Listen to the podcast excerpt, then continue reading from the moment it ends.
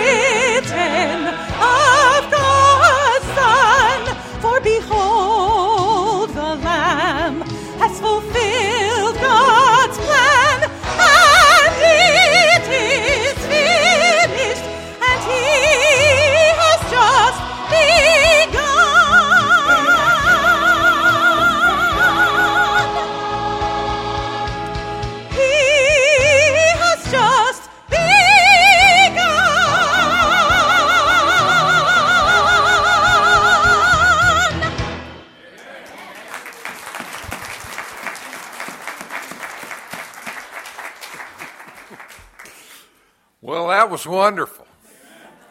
I tell you, that girl can sing. We're so glad that all of you are here. Are the Redmonds uh, here today? Where are they? Are they here today? They went back to New Jersey. Well, uh, Don Peck. Don, you stand up. These are the Redmonds and Don are our newest members. Let's give them a hand.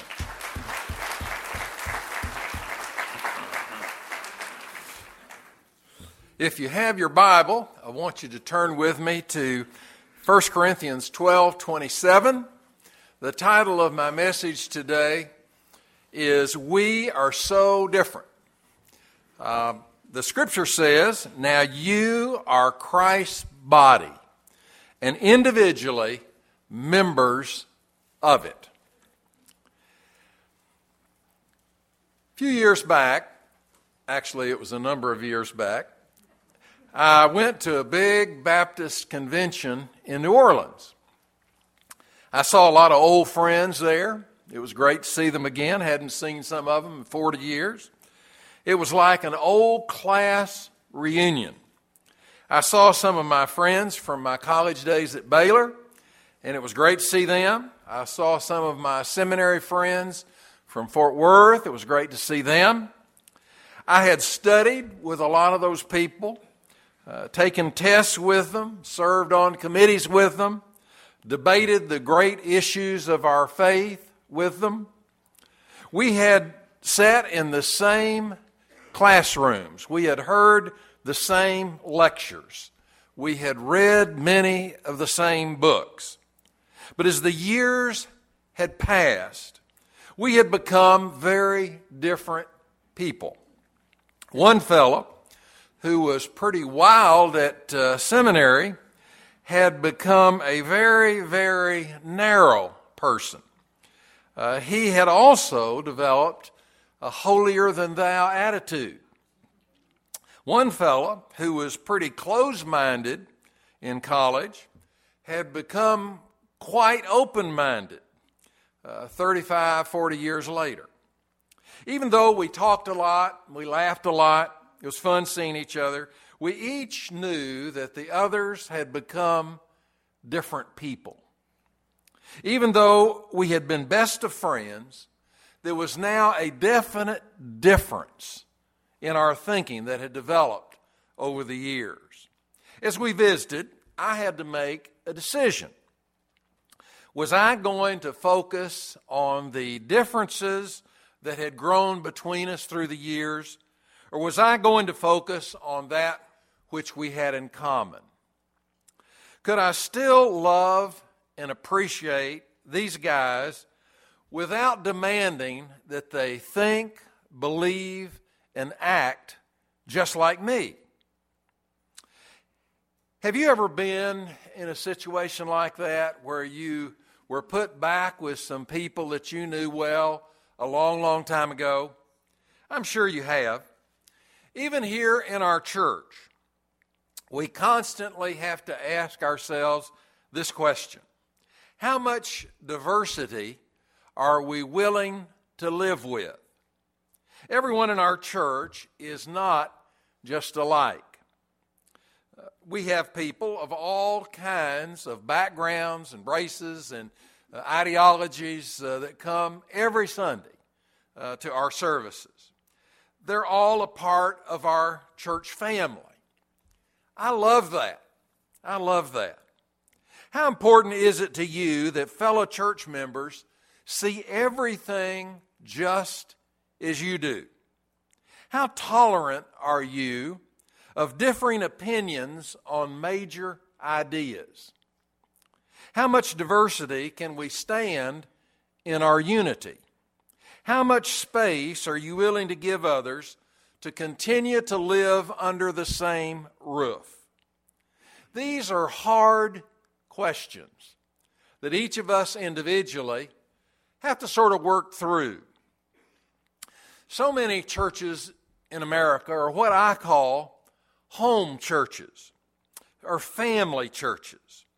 One family would dominate the church, and some member of that family would pretty much call the shots for the whole church.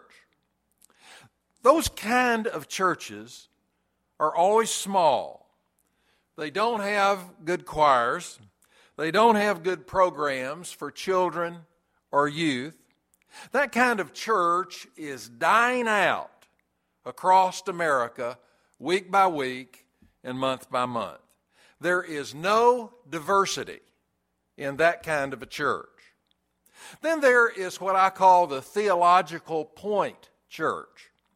This type of church picks some theological point, like Calvinism or some very specific millennial view, and they force everyone to believe like they do. If you don't believe like they do, then you are ostracized and you are forced out. These churches are always small, they don't have good choirs, they don't have good programs for children or young people.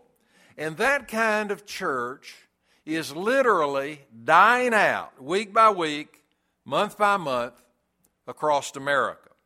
There is no diversity in that kind of a church. Then there are churches like ours. We have a very conservative church in our theology. We actually believe the Bible. We don't just talk about it. Uh, we read it, we study it, we uh, hide it in our hearts. Uh, we do all that we can along that line. We're very aggressive in our outreach. We believe in the priesthood of the believer. If you disagree with some of what I say, that's okay. Uh, we can still be good friends. We can still worship together. You might be right, in fact, and I might be wrong. The same thing goes for your Sunday school teacher. You don't have to agree with everything that they say, but I would ask you to be nice to them. don't compromise your beliefs, but don't make fun of theirs. You remember Paul and Barnabas, they had a differing opinion about personnel in the mission trips that they were taking. So Paul and Barnabas separated. They were dear, dear friends. It wasn't a, an angry kind of a thing. They just separated and they formed two mission teams. and they really covered a lot more space and saw a lot more people for the Lord Jesus. Remember our text. You are now Christ's body, and individually members of it.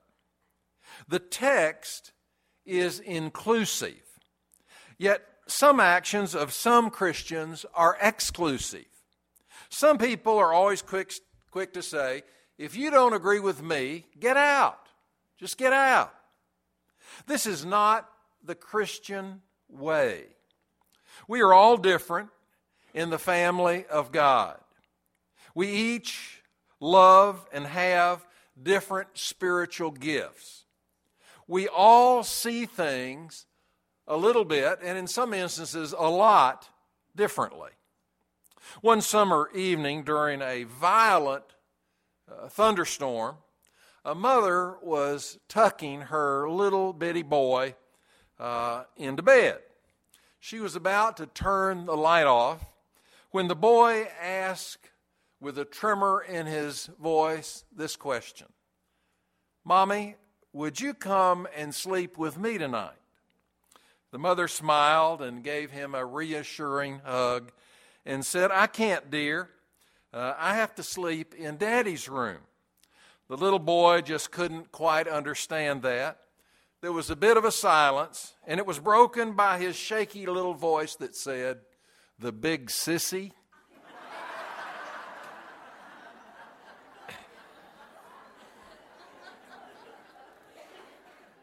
we all see things differently. Your spiritual gift is something that the Holy Spirit brought with him when he came to indwell your life it's your conversion. Now, you might have one spiritual gift or you might have a whole bunch of spiritual gifts. Some people, I don't think, even know how many spiritual gifts they have. There are a number of spiritual gifts, and apparently they were all very, very present at this church in Corinth.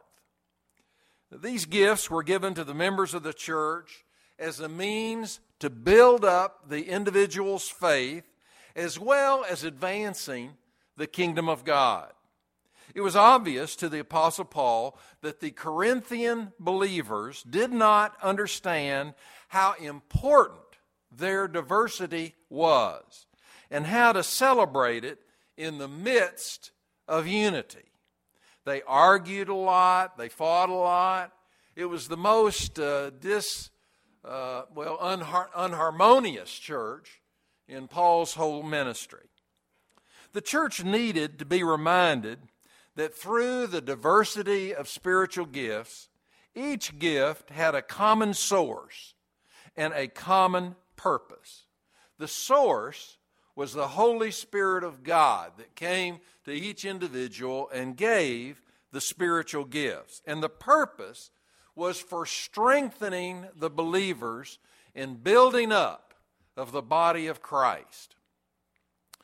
Being the great teacher that he was, Paul thought for an analogy that would clearly explain the diversity of spiritual gifts in the church and how they could work for unity, not disunity. He finally decided to use the illustration of the human body. Paul likens the different members of the congregation to the different members in the human body. He shows that, like the church, the human body has great diversity. It also has an essential unity. Today, we might choose the analogy of a football team. There are 11 different players on the team that go out there on the field to play. You have great big guys, you have medium sized guys, and you have little bitty guys. Some of the guys out there weigh 300 or more pounds, and some of them weigh less than half that amount. You have those that go out to play that have hands like uh, anvils, and you have other players with hands like a violin player. Yet, When this variety of players commit their varying physical abilities to a particular play, they can be successful and they can score a touchdown. There is great diversity, yet there is a unity of purpose. Looking at Paul's analogy of the human body will be helpful in assisting us to understand today how our diversity can be affirmed in the midst of our unity. His analogy will help each of us to commit ourselves to be more tolerant of diversity. Three important truths are present in what Paul has written in these verses here in 1 Corinthians 12. First, while we are not the same, each of us is very important to the whole. Listen to Paul's logic.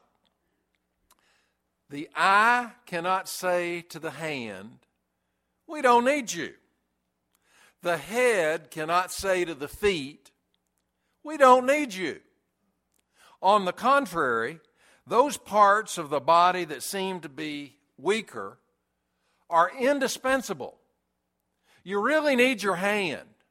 You really need your feet. And the parts of the body that we think are less honorable, we need to speak to and to act to with a special honor for them.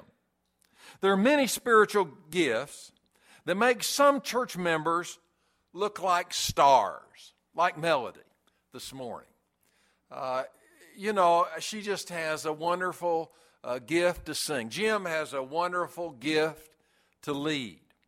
Every diverse gift, every diverse gift is important in the church of our living Savior.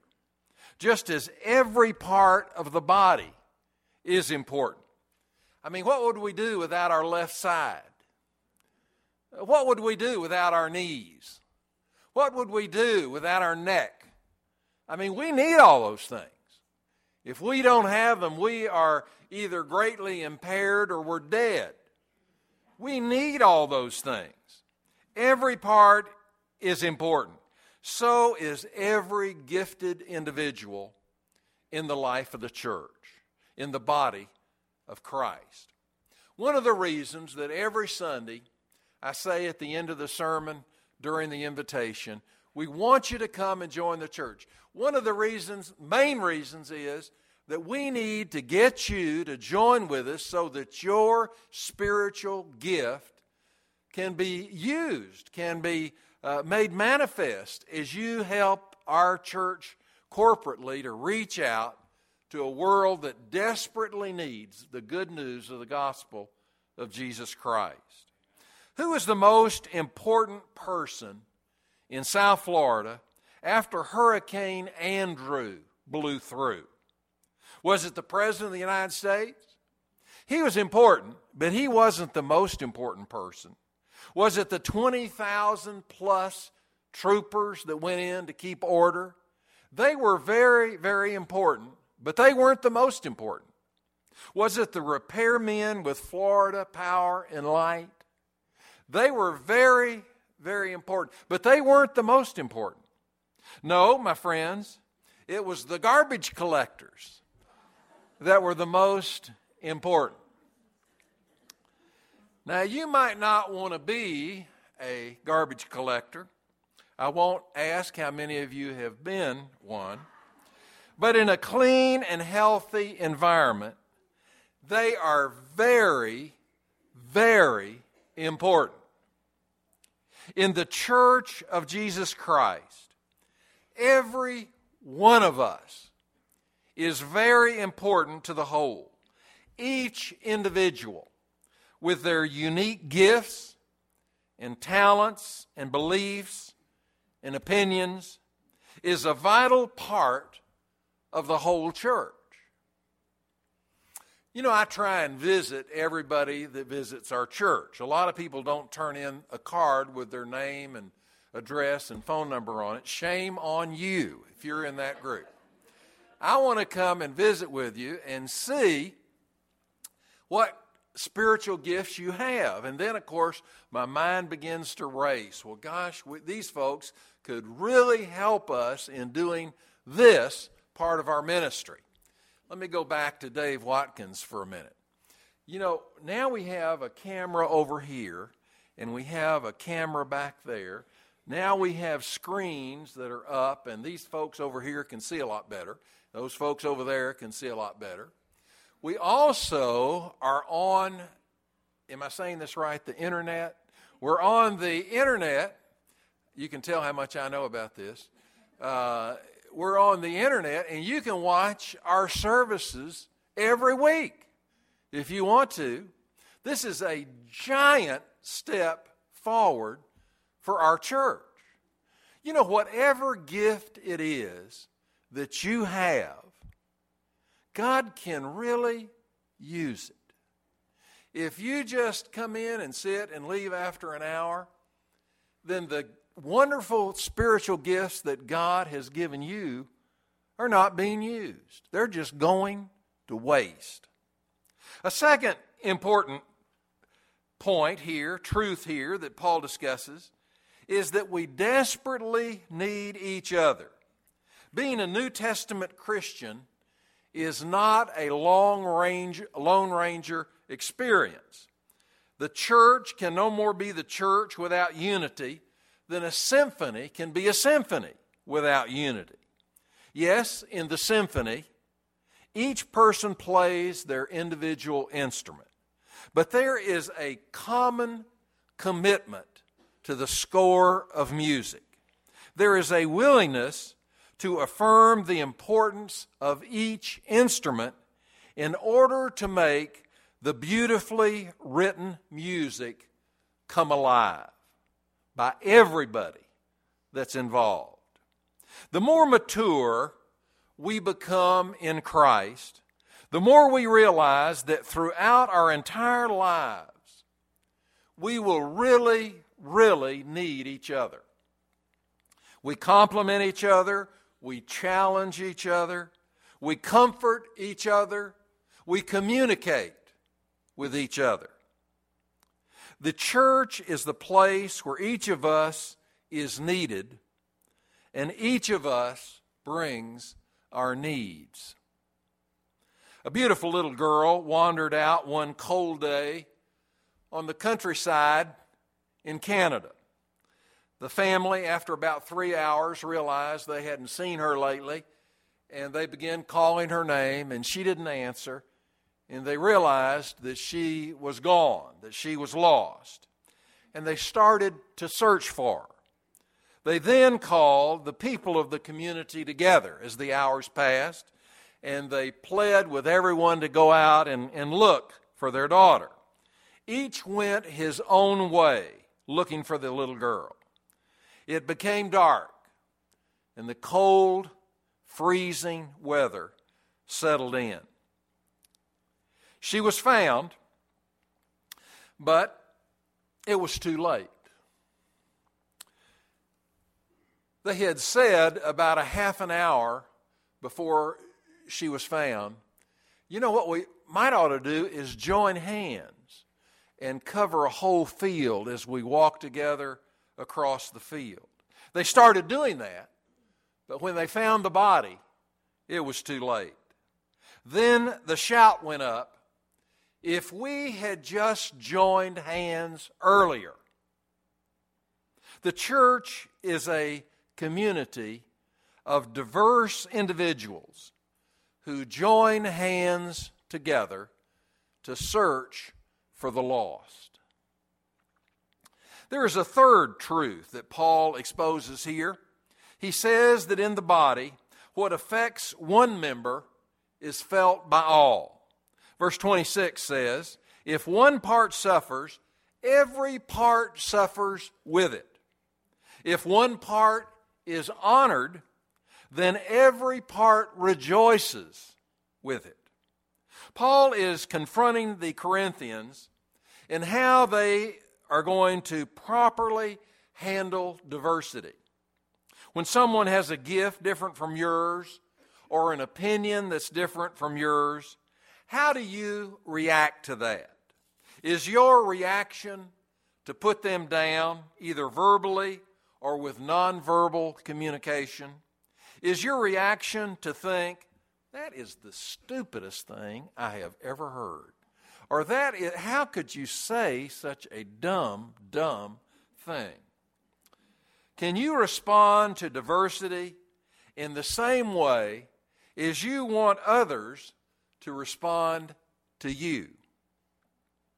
This is important because when one person is improperly treated in the church, it affects everyone else in the church. Let's be Christian about differences of opinion, not compromising our beliefs, but not being disagreeable. I have sensed a growing and deepening, deepening unity in our church. There is a groundswell, not of human uniformity of opinion, but a groundswell of determined commitment to honor our diversity on issues. We as a church are working hard to put into practice what Paul was instructing the Corinthian Christians to do. There is a growing determination that we will celebrate our diversity and affirm our oneness all at the same time. Like my experience in New Orleans with my friends from a long time ago, we must decide am I going to focus on the differences between myself and these others, or am I going to focus upon what we have in common? Even though we are so different, we are one in Christ Jesus. Praise the Lord for that. Today, we want you to come and join our family. If you're a little different from the folks that are sitting right beside you right now, that's okay. That's okay. This is a big tent church, and we want you to come and join with us and serve with us as we try as best we can to represent the Savior well in the marketplace of life. We're going to sing a hymn. I'm going to stand down here at the front. If the Lord leads you, you just slip out and slip forward and take a stand for Jesus. Come trusting Christ as your Lord and Savior. Come joining the church. Come rededicating your life. However, the Lord would lead slip forward to take a stand for him who died for you. Let's stand together as we sing.